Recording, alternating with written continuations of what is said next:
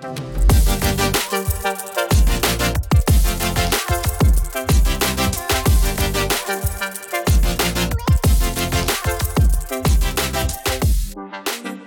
everybody. This is Clay Frost. I'm your host on Thrivecast. Today we have a really awesome guest. Super excited to hear his stories. He is a, I mean, I'm not sure how exactly you said it. It's just director, it's a player engagement. You're part of the staff on player engagement with the Dolphins. Is that correct? That's right. Yep. It's player engagement cool. coordinator or assistant director of player engagement. I get all kinds of different titles depending on who I'm talking Very to. Very good. Um, today we're just going to talk a little bit about his experience, a little bit about the NFL and what it takes to thrive there. And I'm just so happy to have you on. Thanks again for coming on the show. Glad to be on. Appreciate you having me. Um, first and foremost, uh, as as we kind of talking before, you you mentioned a little bit about uh, escaping the Congo, escaping yeah. from the Congo. Um, I I think first and foremost, that's a story that needs to be heard by everybody. So let's hear it. Yeah, I feel like my story is pretty unique because I was born in the Democratic Republic of Congo. So mm-hmm. you know, my roots are there. I, I, lived there till I was uh, six years old, and then there was a civil war that broke out. Uh, unfortunately, it's not something that's uncommon in African nations. So mm-hmm. civil war breaks out, and we were forced to basically escape. Um, the crazy part is this: where the actual battle broke out was where my aunt and uncle lived, and we were visiting them right before it happened mm. so the war breaks out. We actually had to go through the war zone, like the battle zone. We're on our elbows and knees. We're military crawling. Bullets are flying over our heads. So it's me, my sister, my brother, and my little and my little sister, older sister, little sister, and my older brother. And we have a friend of the family, and they're helping us get up out of there while all this chaos is happening around us. So left and right, you're seeing bodies drop left and right, and you know, by the grace of God, we were able to get on a boat uh, that got us across the Congo River, got across the Congo River to Kinshasa. So Kinshasa is the capital of the Democratic Republic of Congo, where I'm from. And while we were there, we, you know, reconnected with my parents, and you know, we knew that it was just too dangerous for us to stay there. So from there, we lived as refugees for a little bit, and we moved over to South Africa. And in South Africa, we settled in Johannesburg, where we lived. And unfortunately, Joburg. Yeah, yeah. Right. So we we were there in Johannesburg, and it was while Nelson Mandela was still president, and it was post apartheid, mm-hmm. but you could still feel all the tension in the air. So yeah. it's post apartheid South Africa. White people didn't like us because we're black, but then you see the black people don't really like us because we're not South African, right? So we're not one of them. Because you're refugees, you're not quite part of that. Exactly. So we didn't fit their mold. So because of that, uh, we only lived there for about eight to ten months. I can't remember exactly, somewhere between eight to ten months. But while we were there, I remember we didn't have any friends at school. Nobody really wanted to, you know, associate themselves with us. My mom, uh, I remember there were a couple times we got called out of school because we found out my mom got beat. You know, like she, we would go home and she would have a, a black eye or a bruised lip, or mm-hmm. our house got robbed. Right, so like my siblings and I would get called. Hey, you guys have to go home. Your house got robbed. Uh, my little brother, who at the time was like one or two years old, was getting death threats. You know, they were saying, "Hey, if you guys don't move out of here, we're going to kill this little kid. So it was a, just an extremely toxic environment. So we went from there, um, flew over to the U.S. because we had an uncle living in Dallas, living uh, in Irving, Texas. So we moved the family over to Texas. And, and how old are you at that point? At that point, I'm seven years old. Okay. So at seven years old, I get to Texas. I don't know the language. I wasn't fluent in English until I was nine years old. So I was taking ESL classes, second grade, third grade. That would uh, be French? yeah, so French was yeah, French is my first language. So that, that's my native tongue. That's what that's what I spoke. Still speaks French, but I didn't know a lick of English until uh, I started taking those ESL classes, and it wasn't until around fourth grade that I felt okay, I, I can hold my own. The worst part about that is whenever you know all the kids, you know, because kids are mean, kids are making fun of you. You feel like you can't really defend yourself because you don't know the language. Yeah, so I don't know what you're saying, but it feels mean. I know that. Exactly, right? So you just like, yo, what do I do to defend myself? So because I didn't know how verbally, it always ended up turning into something physical. So, you know, unfortunately, you know, got, got in a lot of fights growing up. But, you know, once you learn how to speak the language, you're like, all right, maybe I can hold Things can simmer down pretty fast. Yeah. So from there, just being in Texas, that's where I, I was uh, introduced to football, which I don't know if you've been mm. around Texas high school football. I've heard all about it. Yeah, crazy. Man, it's, like a, it's, it's, a religion over there. So you know, I, I, mm-hmm. I, got bought into it, And, and, and so I want to I want to backpedal a little bit. So you you had two older siblings, older brother, older sister. No, young. At the time, yeah. So there's six of us total. There's six okay. total. So the four of you escaped and then reconvened with your parents on the other side of the river. Yeah. Uh, so who was the oldest one kind of guiding you through? so the person she? the person that was guiding us through was a friend of the family. So friend of the family oh, okay. who was yeah. So the friend of the family who was friends with our aunt and uncle who we were visiting at the time. Right. Okay. So whenever we got back to Kinshasa with my parents, uh, my mom was pregnant with my little brother. Right. So he wasn't around yet.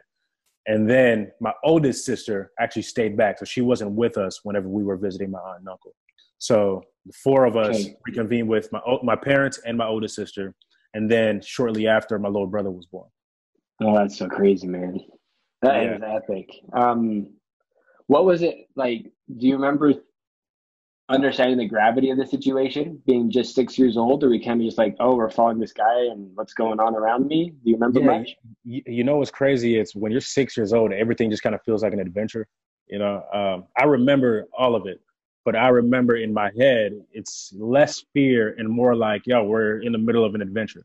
You know, I, I was really into cartoons and things like that. So you know, everything just you're humming along like, to the the Indiana Jones theme song as you yeah yeah yeah it, it feels like just like you're in an action packed you know mm-hmm. movie cartoon whatever and honestly you know it it didn't really hit me until we got to South Africa in South Africa like whenever you're getting mistreated there that's when you're like oh like what's going on around here it's, you know it's serious mm-hmm. it's real yeah. serious so, yeah it wasn't really until probably about a year after we had escaped Congo that I started to understand the gravity of the situation Dang, that's crazy to hear that. Like, just a few things that could have gone wrong. You're separated from your parents for, for, for a long time, and things get really rough. I'm so glad that you made it out. That's really yeah, that's something else. Yeah. And so, so that was what year was that? That was back in like '95 or '97. '97. Yeah. Okay. 97. That's that's so cool. I have so many questions I can't even like verbalize. I don't even know how to say them. Um, but that, that's really cool. And so you got to Texas. Uh, did you did you play soccer at all in the Congo? Nah, my, old, my, was... my, older brother did. My older brother uh-huh. played soccer. Uh, my oldest sister played tennis. Uh, nah, yeah, so I, tr- I mean, I wasn't really that much into athletics, to be honest with you. No, my only experience with soccer was 10th grade. I decided, yo, I didn't really want to be a part of the football off-season program. So I was like, yo, let's see what this soccer thing is about. I tried out didn't make the team, mm-hmm. and that's it. Went back to the offseason program. So that was the ball. It is. Yeah. Very cool. That's awesome. And then you you ended up getting recruited going to Oklahoma State. Yeah. So so I was getting recruited by a lot of smaller universities, mm-hmm. uh, but I actually made my decision to go to Oklahoma State because they were one of a few universities across the country that had a sports media program. Oh, so, cool. Yeah, there were only uh, one of two that were nearby. So I decided I was going to go there because of the sports media program got an academic scholarship. And then whenever I got yes. there, I was like, you know what? I still want to play football though. So I walked on and I was fortunate enough after about two and a half years of walking on at Oklahoma State, I was able to earn a scholarship there. But no, Oklahoma State wasn't even recruiting me. I got there, I went there purely based on academics. And funny enough, after a year there, I decided to switch my major from sports media over to uh, uh, business administration. So, and that's everywhere. So, yep.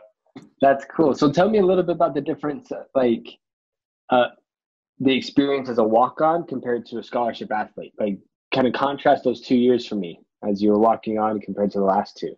I'll tell you what, like? you, do, you, you do everything that the scholarship athletes do. Like, the demand is the same as far as mm-hmm. uh, what the coaches demand of you. You're going through practice, you do every single thing that they do except for play in the games, really. You know, just because. Yeah you know, there, there's almost like a tier, a, a, threshold of, hey, these guys, you know, they're on scholarship, they're going to go and they're going to do it. So you know that that was tough, and and especially because at the time the NCAA rules had it to where you can't even be in you know the same training tables at the guys. So after practice, the guys are going and they're eating dinner. And they're going to what's called training table, where all these meals are provided for them, and uh, it would be too much of a competitive advantage at the time if they were to provide those to walk-ons as well, because not all universities had the means to do so. So because of that, you know, we had to go on campus and kind of just you know get our own meal. So at some oh, points, you didn't feel like you were necessarily a part of the team, but honestly, it was great um, because kind of like a red shirt, like just Yeah, is that I'm not quite sure because I wrestled growing up. I wrestled D1, and so when you redshirt, like the, the program doesn't pay anything for you. They don't take care. of Like if you want to do anything, like I'm your own dollar. Yeah. So so you, you the thing is you have redshirt scholarship athletes on the football team as well. Okay. But you know, just as a walk on, you it's kind of yeah. The, the, the team's not providing anything for you, and you mm-hmm. better be good enough to actually earn your spot on that practice field, or sorry, not on, on that game field. So mm. you know, for this first couple years, it's just like, yo, this is about to be a grind. I know it's going to be a grind, but hopefully this whole thing pays off. And I was fortunate enough that that it did. So I like that. Walking into it with the mindset that you know it's going to be grind and it's just going to be tough. Did that help you a lot? Was that something that was uh, that I mean, did it kind of encourage you to know that it's going to be a grind, or what kind of walk me through that? I feel like no matter who you are, in, in especially at D one, Power Five college athletics, if you don't have the mindset that you're about to work, you're just not going to make it. Honestly, like that, that's really what it comes down to. And I feel like anybody who's gone through that has had teammates or people that were part of the program that didn't have the right mindset coming in, and because of that, they fell out of that program pretty quickly. And I would say it's probably the same thing even with guys coming into the NFL. You know, they have this goal and this dream of making it to professional football. Okay, well, you make it. Well, if you get satisfied, you know, a guy named Doug Marrone, uh, who's the coach of the Jacksonville Jaguars, once said, "You know, the three most dangerous dangerous words that you can say in this industry is I got it." Because as soon as you say I got it, then it stunts your growth. You're compl- you start to become very complacent. And it's always uh, you have to remember like the same thing that got you to a certain level is not going to be the same thing that's going to keep you there. More is going to be required out of you. So yeah i kind of just you know i went in with that mindset. And uh, what made it easy to be honest with you was that i had a great supporting cast of just teammates. Like if it wasn't for those teammates pouring into me and, and pushing me in days when i didn't feel like you know giving it 100% i, I know i wouldn't have made it that's awesome I love I love the idea of a good community of teammates around you that support you and got your back. That's great. Um, let, let's kind of switch gears and talk specifically about thriving. I know that we've talked a lot about your story, and I can just see all these little like spots where, where we're just mentioning all these different things that help you thrive well and that helped you thrive through your through those tough times. Um, what does it mean to thrive to you? Like if you could define it, if you could help people see like your mindset or your thoughts behind thriving, like yeah. I mean, to me, it's it's a way to prosper as it pertains specifically to you and your experience, right? Okay. So, for one, you got to be able to define what thriving is for yourself, as far as what it is that you want to accomplish. But does it also align with who you are as an individual? Yeah. And I think that that part has to do with a lot of deep reflection uh, mm-hmm. I have to go back and look at my life's experience, coming from where I come from in Congo, what I went through in, in South Africa and Johannesburg, coming to the U.S. and honestly being a part of a football team where nobody in my family, direct family or extended family, knows anything about football. Why is it that I'm going through this thing, right? So football mm-hmm. and recruiting and all that was basically a foreign language, like literally and figuratively, a foreign language to my parents, to my siblings, and all that. So, you know, figuring that out on my own is how can I use that to create that opportunity for other people? But how mm. can I use that to create opportunity for people who are in that so that they can actually thrive for you know, whatever that means for themselves and to be able to de- define what thriving is for them. So, you know, a lot of that takes some deep and uh, deep reflection. You know, for me, I have core values that I hold on to. I know if I can hold on to my faith, inclusion, growth, and action. Those are my four core values that basically is the filter of any big and major decision that I make. Um, it, it, all comes down to those things. That's awesome. I like that. Uh, and one thing I really like using in terms of like teaching and uh, helping people conceptualize what is thriving is what's the opposite in your mind? Like, what's the complete opposite? If you're thriving and here at this level, you've defined it, you know what it is, you know where you're going, you have your core values and everything. What's the opposite for you? Surviving. Personally? Yeah, I think surviving for me is the opposite of that. It's like, yo, here's a world. I wake up, don't really have any direction, no sense of what my purpose or what my mission is, and I'm just gonna, I'm just gonna kind of wing it every single day, just trying to wing it. Uh, I feel like that's the opposite of thriving because you don't necessarily have a set plan. You're not taking time to self-reflect um, and really building that emotional intelligence, uh, which I feel like is is crucial uh, to be able to thrive. So when you're just kind of you know, hey, wherever the wind blows, where I'm gonna go. That's that's the opposite uh, as far as I'm concerned. Yeah, I really like that. I actually I talk that I say that a lot to my athletes that our brain has been almost like developed to thrive. Excuse me, not to thrive, but just survive. Absolutely. And so everything I do is I try to help people to kind of reprogram their mind so that they can start thriving and being very purposeful and deliberate about their actions instead of just you make it to the end of the day and you didn't die. So you're like, all right, that was that was something else. Like that that's not the purpose of life, especially when it comes to athletic world. Like it's it's continuous improvement and growth and development. I really like your four core values. Will you tell me again? Yeah, faith, uh, inclusion, growth, and, and action. Action. Okay. Action. Yeah. So just to break, if I could break that down just even a little Go further. for it. I'd love to hear more. Yeah, my faith is definitely the foundation of who I am, right? The reason mm-hmm. I'm even here that I'm breathing is because I have that strong faith foundation. And it was a decision that I made whenever I was a sophomore in college. Again, teammates of mine who were able to pour into me and help me realize what uh, my faith was supposed to look like for me as somebody who was a Christian.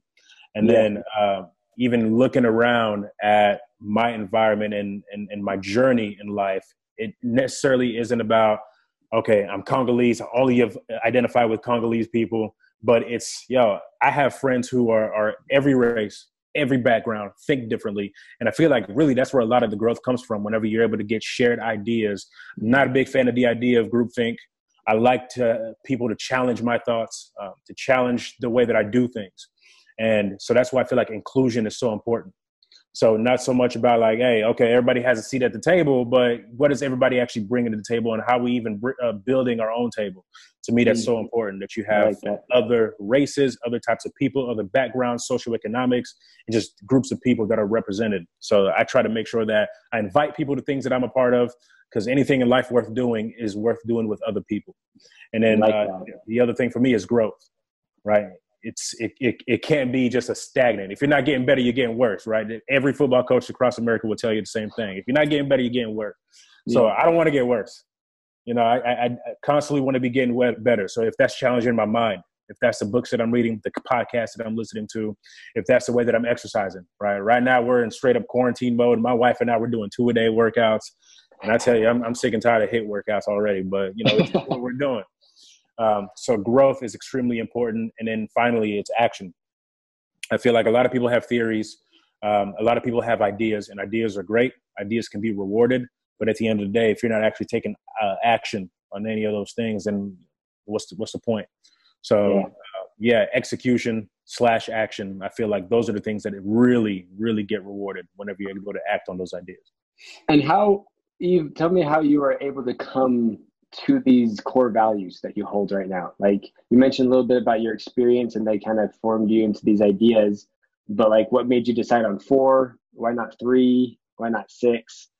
Like, is yeah. this just something that like, did, was there a class that walked you through it? They like, okay, I'll take that. Or like, tell me what, what helped you form that idea? Yeah. I remember when I was transitioning out of college and it was time to graduate, figure out what the heck the rest of your life is going to look like, which by the way, nobody really knows. Like, yeah, I mean, I think the average person in America now changes career seven different times. So, yeah. But you kind of put that type of pressure on yourself. I did anyway, whenever I was coming out of college. I'm like, yo, what the heck am I going to do? What do I want to be? I don't want to have to move back home, which, by the way, I did for six months, right? and I thought it was a good idea. But for me, it was like, okay, in order for me to figure out what the heck I want to go and do, I got mm-hmm. to actually take time and stop. What were my favorite classes? Who were the professors and teachers that actually meant the most to me? What topics that I enjoy learning? Why do I gravitate towards my friends the way that I do, right? And, and as I was going back and thinking about all these different things, and I know that I'm somebody who enjoys relationships more than I enjoy transactions. So I know that I always wanted my career, whatever I'm doing in the future, I wanted to be more relational than transactional. I know mm-hmm. that whatever I'm doing in my career, I always want my faith to be a part of it because it was the most important thing in my life. And then really from there on, I always felt like, you know, the group of friends that I was with or the individuals and, and, and professional that I would talk to, they would have all these great ideas all the time. I'm just like, dang, somebody needs to do something about that. Yeah. So that's when I decided to, to, add action to my thing. And I, I always, I want to be somebody who, who, uh, who, who does more than he actually speaks. Right. Mm. Um, you know, one of my, uh, one of the rappers, uh, that I listen to, Drake, you know, he says, when all is said and done, more is always said than done. and I don't want to be one of those people. I want to be one that does that does more than I actually say. So solid, man. So as as your life progresses and grows, uh, you'd be open to putting a fifth or a sixth into that if it needs to be added, would you? Yeah, yeah, no, absolutely. Yeah, if, if it's absolutely necessary and and it fits, uh, yeah, I'm I'm open. Doesn't matter. So the reason why I ask is because I just hope that as the listeners are hearing you say this and, and talking about your core values, and the things that are really important to you, that they can kind of develop a blueprint or some kind of way that they can develop their own core values if they don't have them yet or if they're not that solid. Like I think you're one of very few people I've talked to that have like here are my four core values. I mean, you know, off it like, and you, it's clearly rehearsed that it's something that's actually very, very important to you that you stick to those core values. Um, and so, uh, for the listeners, uh, what would kind of be just a simple few questions they can ask themselves so that they can develop a few core values for themselves moving forward? Yeah, um, I think one of the major things to ask yourself is just like when you go back and you look at your school experience, what was it that you actually enjoyed and what didn't you like? Right. Look at your circle of friends. Right. Somebody told me once that you're an average of the five people that you surround yourself with. Yeah. Well, do you enjoy those five people? Right. And and and with those five people, are they taking you in a direction where you see yourself going? Well, if not, who is it that you need to surround yourself with? So mm-hmm. as you're taking the time, I think that social pressure is a good thing. Uh, personally, uh, whenever you're able to look at your social circles and say like, okay, what am I learning from these different people? And how are they helping me also? And how am I pouring into them so that we can sharpen one another? You know, as iron sharpens iron, so does one person sharpen another. So are we mm-hmm. sharpening one another? And if not, what does that mean? Does that mean that you need to reevaluate? Does that mean that you need to shift your focus? So yeah. looking at your social circles, I think is, is definitely key, but also reflecting on things that you enjoy to do in life and things that you felt like, yo, in this moment, I'm alive because of this one experience or this thing that I did. But also with that, keeping in mind that there are going to be a lot of mundane things that are going to come across the way, but it's worth it to do those mundane, just boring tasks if the end result and, and the why and the mission feels great enough and strong enough. Yeah, there's no excellence in life without the repetitive, everyday tasks that you need to do, the everyday actions that fulfill that purpose. It's just that, like any football player, any athlete, anywhere, any businessman, any CEO, whoever, they know that it takes the day to day in the trenches work to actually develop something worthwhile and purposeful. Yeah, and if you can, you can't escape it. And if, and if you can actually establish a, a, good routine for yourself, I feel like that that's key. Like for me, I, I feel like I have a routine now where I'm able to say like, yo, if I can fill these five buckets on on a daily basis, and I feel like I had a good day. Like that, I like that a lot. So uh, as you guys are listening, uh, t- take some of these points into consideration about like what are your core values. That's I, I'm impressed, like very impressed um, that you can just rattle them off. I, I, don't think I've even put that much thought into my own, uh, and I'm definitely going to do that. Like right after this, I'm, I'm making those pillars so clear for myself. Um, Honestly, man, um, as our rookies transition into the NFL, one thing that mm-hmm. I always tell them is if you don't have your core values established, somebody else will establish them for you, or somebody else will tell you who you are. Because mm-hmm. a guy comes into the NFL and I, there's this formula that I like to use. I say, when you come into the league, you're going to get more status power. Like simply, you, you, you're because of the the platform that you're stepping into, and because of the money that you're stepping into, people are going to view you differently, and you're going to have more influence. So your status yeah. power increases. But if you don't have willpower, it creates vulnerable power. So status mm-hmm. power minus willpower equals vulnerable power. And you don't want to be somebody who is vulnerable in terms of who you are as a person. So if as an individual you can't define yourself, somebody else is going to define you for you. And it's going to mess up with your head. Oh, no question. It's just going to conflict all day long. Yeah. Definitely. That's some solid stuff. Is that is that part of the training that they go through every year coming into the Dolphins? Those rookies? Yeah. So uh, coming into the Dolphins, we we have this thing called the Rookie Success Program, um, where mm-hmm. basically they're meeting with us every single day, uh, five days a week, uh, whenever they first arrive uh, in May and in June. Now, I don't know what that's going to look like with this whole, you know, quarantine and COVID nineteen yeah. situation that we're in, but on a typical year, yeah, May and June, um, until they have to break for for that break before training camp, they're with us every single day, and we're talking about we're talking about money, we're talking about the transition in and professionalism and, and what does it mean to be a pro versus just being a great football player uh, trying to mm-hmm. impart some wisdom into them, um, understanding how to leverage the NFL, right? Because you have this platform now, there are things that you have access to that you didn't have access to before. So we're just trying to make sure that we're doing that and bringing in former players, if, if that means former players have to speak to them as well, and uh, bridging the gap between them and the guys who are currently in the locker room so that they know what, what, what thriving looks like for them. That's cool. I like that a lot. That's something that I've seen that every organization seems to do it just a little bit different, but kind of has that similar structure that it's uh, moving up to the pros from college is just next level, different animal, and it, it takes a lot of, of training, a lot of help to make sure that they're all successful at that. Definitely, man. Yeah. Would I, in your experience, you've, you've been doing this for five years.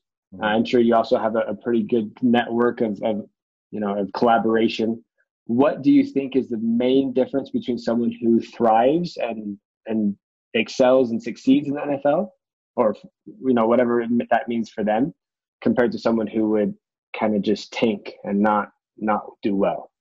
Yeah. Like what, what's maybe a few like of the of the common factors between the different like the differences between the two?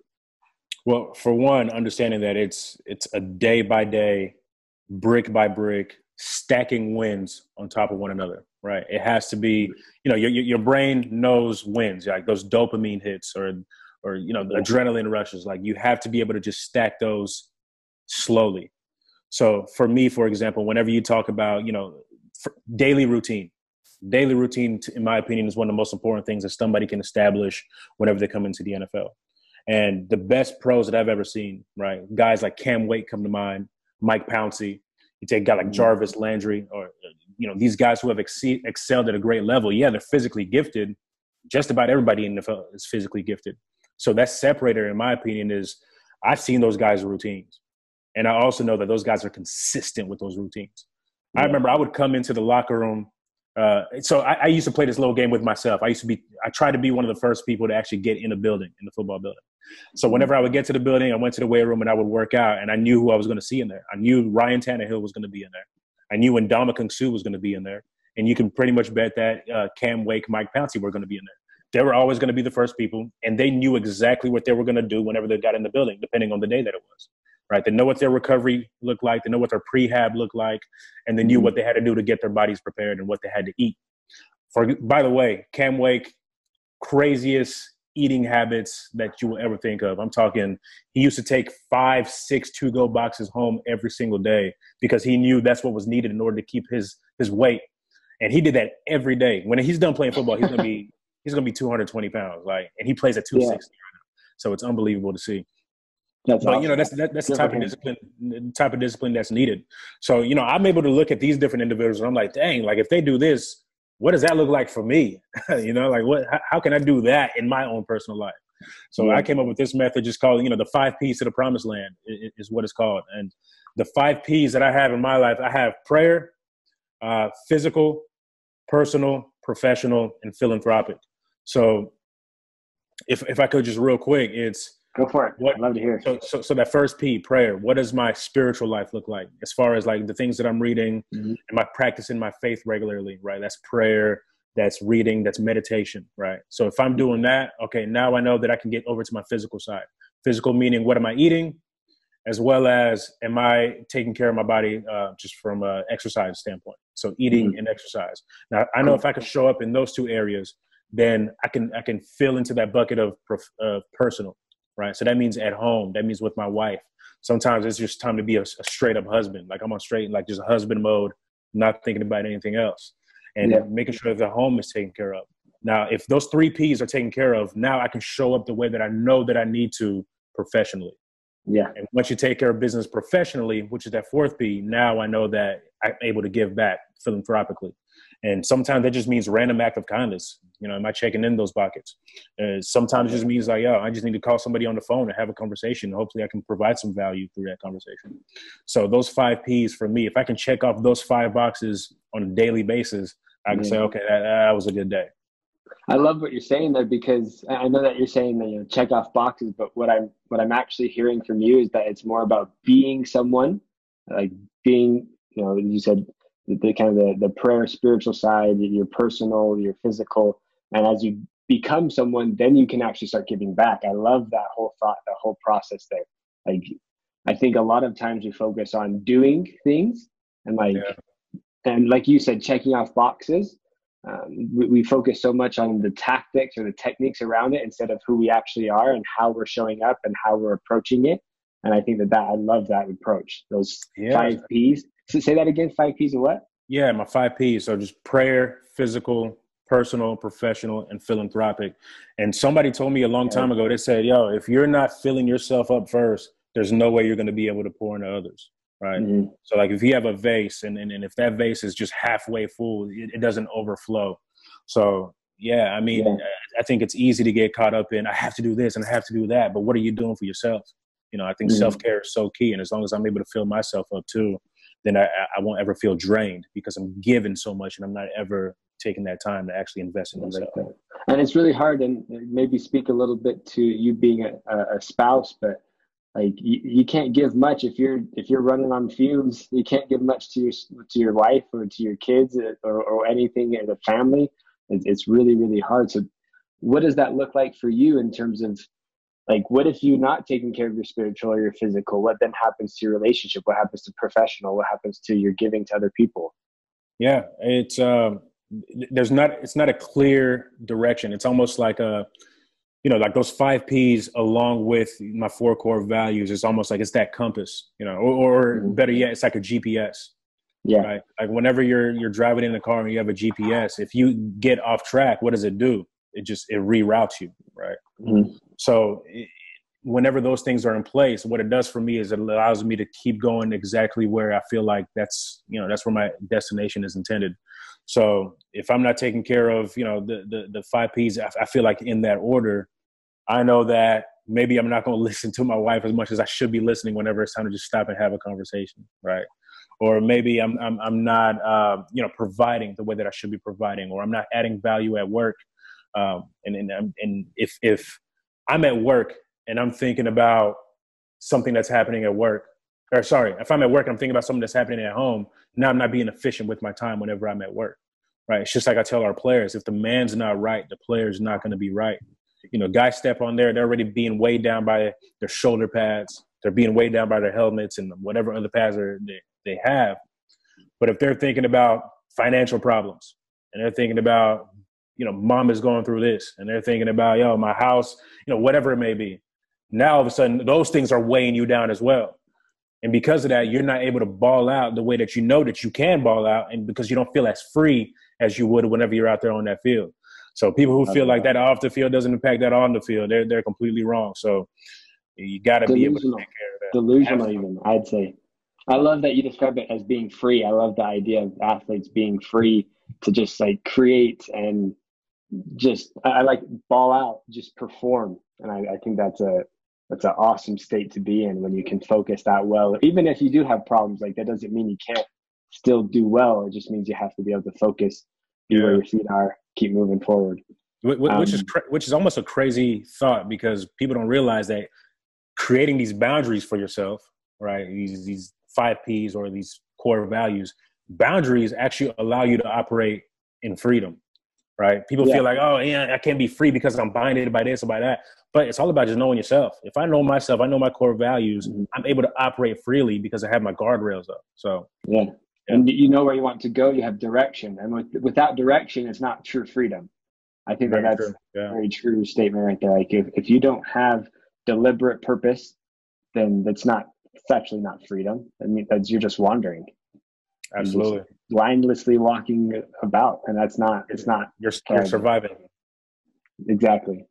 Um, I wanted to get into a little bit. You mentioned a little bit about your marriage that you had took a pretty unique journey into your marriage. Oh yeah. Um, and and I'd love to hear about that. Uh, specifically, you know, everybody has these moments, these experiences where they're kind of stuck in the suck, like they're just just things are not great and they have to make changes they have to adapt or progress grow whatever it takes to then start thriving kind of talk to me about your marriage and that unique progress process you took from the suck I, I guess is a decent way to put it to thriving Yeah, man. I think for me, uh, more than anything, was whenever I was growing in my faith journey. I'm growing spiritually. I knew what kind of man I wanted to be, but a lot of times, as I was growing, my actions did not reflect who I said I was as a person and who I wanted to be as a person.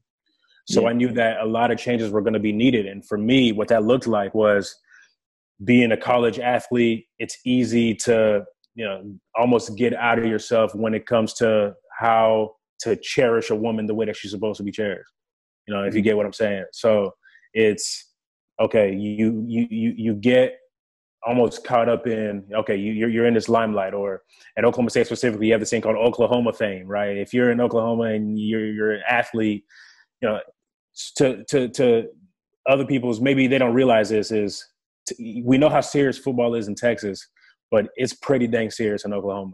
Like it, it, really is, especially between those two schools, Oklahoma State and OU, which by the way, I don't even like saying uh, the other school's name, but just the so, other school. I, yeah, I, I, understand what you're saying. That that other school down south. So you know, just being there and and, and you, I didn't have those core values defined for myself at the time, right? Mm-hmm. So when I talk about the unique journey that I had to go through is I made the decision after I graduated college that I wanted to be somebody who I, I didn't want to pursue a woman for anything more than a friendship. And I knew that eventually I wanted to be a husband, but the way that I was living my life at the time would not set me up to be a successful husband, uh, successful husband or a great mm-hmm. husband. So I decided that, yo, I'm strictly going to be friends w- with girls. I'm not going to go on be uh, go on dates or anything like that. And the reason why I did that was because one, I wanted to figure out what kind of man I was first. I remember one of my friends, Jermaine, actually, whenever I went back home one day, he said, "You know, so how's it going with uh with your relationships, man? Who, who's the girl now?" And I was like, "Who's the girl now? What the heck you talking about? Who's the girl now?" He said, "Come on, Eve. We know there's always some girl that's in the picture. You know, who's the girl now?" So when he hit that, it was like an epiphany. He he said that to me, and it hit me. I was like, "Yo, why is it that I feel like there always has to be there always has to be a girl in the picture?" so I had to take some time to actually stop and refine my and, and define that for myself. Is it, do I feel lonely, or do I feel like I can't be more of who myself if I'm just by myself? So figure out what kind of man I was. Figure out mm. what kind of women I'm actually attracted to. Right, instead of just hey, this is good, this is good. Let me take some actual time to define like what am I attracted to, but also three, how do I properly pursue that type of woman? So once I was able to identify those three things, right, what kind of man I want to be, what kind of women am I attracted to? How do I properly pursue her? That was a four year journey. It was only supposed to really be like, yo, I'm not pursuing a woman for for anything more than a friendship for just a year. And then like one year ended up turning into three years, and then that's when I, I met my wife. Not I didn't know she was, of course, going to be my wife, but by our second date, I felt like it was just so clear because of that three year journey. Um, you know, the suck was really like, yo, you you see somebody, you're kind of interested, and you know you want to maybe ask her out, but you have to you know c- kind of constrain yourself because yo it, it was just a mission that i was on and it wasn't until that i met my wife and i was like okay you know i feel like she might be the one um, you know this woman that felt like i was identifying as this is who I'm, i think i'm interested in she kind of meets all the uh, criteria so i took her out on a date she didn't consider it a date she wasn't interested in me at all but after that second date i was like yeah that's the woman i'm gonna marry so here we are about a month, a year and a month later, uh, happily married. I love that. Congrats, man. Appreciate I, I, I, hear a very strong principle as you're as you're talking through this. So I'll tell you kind of the principle I, am conceptualizing. You can tell me if I'm even close to to what you're seeing. But uh, it sounds like what happens is a lot of people kind of walk through life trying to be. I don't know if it's a good way to describe it. Trying to be um, clear have a vision about what they want, right? Like they, they think that, you know, before they act, they have to know everything that they're trying to do. Yeah. But in reality, that vision, that clarity, it comes from action.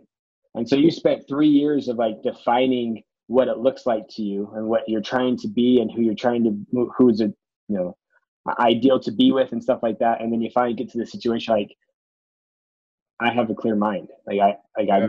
I, I have a very clear idea, purpose of what this is going to look like. And I think that is such a magical thing that happens in relationships, in athletics, in business, in entrepreneurship, or anywhere in between. That clarity comes from action. It's not a prerequisite for action, but is a it's a direct product of the action. And so yeah. I love that story that you're saying because that is I, I see that principle laid out so clearly that you put in your work, you did everything that it took to kind of develop that clarity year after year after year, and then once you get in a good situation, you're you're operating out of clarity. Am I even close? Yeah. No, yo, I love the way that you put that because honestly, I feel like that's what it was able to provide me more than anything else. Is it provided me clarity, and I always say that's probably the most important decision that I ever made, just as a man. Yeah. Um, I feel like as a man, if you're able to resist the urges, one of pride, right? I feel like pride always gets to you, but more than anything, like as a man, lust is always something that that that tries to allure you, and if you can control that as a as a man, specifically mm-hmm. as a man there's not that many things that you cannot control just from a self-discipline standpoint. And when you do that all it does is it allows you to operate from a place of clarity. So yeah i love the way that you put that. Yeah. Awesome man.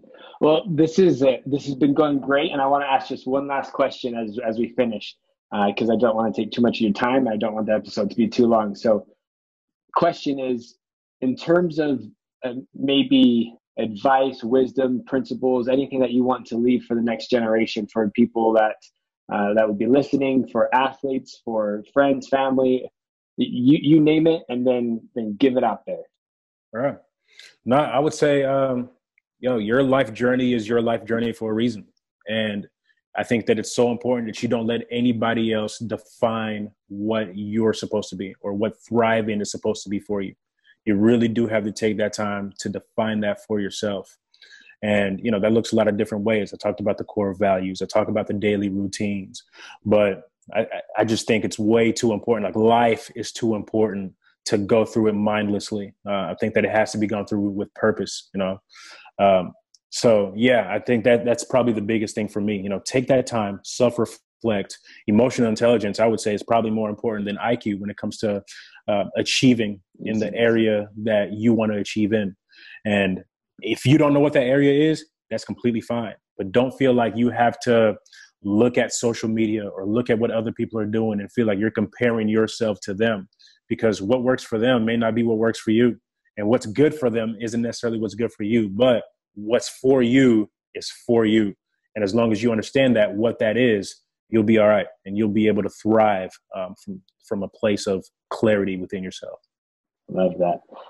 I just echoing the same thing I was saying before, like that that clarity comes from action, not from thinking. Yeah. Like nobody cares what you know, people go and care what you do. So keep moving forward, keep trying new things and don't be afraid to fail because that is so big in the journey. The moment you fear failure, things just start crumbling around you. And, and you know why? That's why I love sports so much, especially when it comes to overcoming the fear of failure. Because mm-hmm. you know that's something that you face on a regular basis in sports, right? You get all mm-hmm. this pressure. You have 70,000 people who are looking at you from the stands, and you got to say to yourself, yeah, there's a lot that's riding on this right now, but you know what? We're going to do it anyway. And I think that's that's courage, right? That's where bravery comes from. Mm-hmm. And it translates and it parallels perfectly to just life. You know, there's going to be a lot of times where you're going to have to overcome that fear of failure. And as you do that, you get more dopamine hits to the brain, and that just allows you to become a better and more well rounded individual. Love it. Well, eve thanks so much for coming on the show. Uh, everybody, this is eve Oh, I'm going to say it on Bat- Bataba. Batoba. Batoba. Batoba. I mixed up the letters. Eve Batoba, thanks so much for being on. Again, this is Thrivecast, where we dive into what it takes to deliberately design a life so that you can thrive, whatever that means for you and your values and your mission. Thanks for tuning in, and we'll see you on the next episode.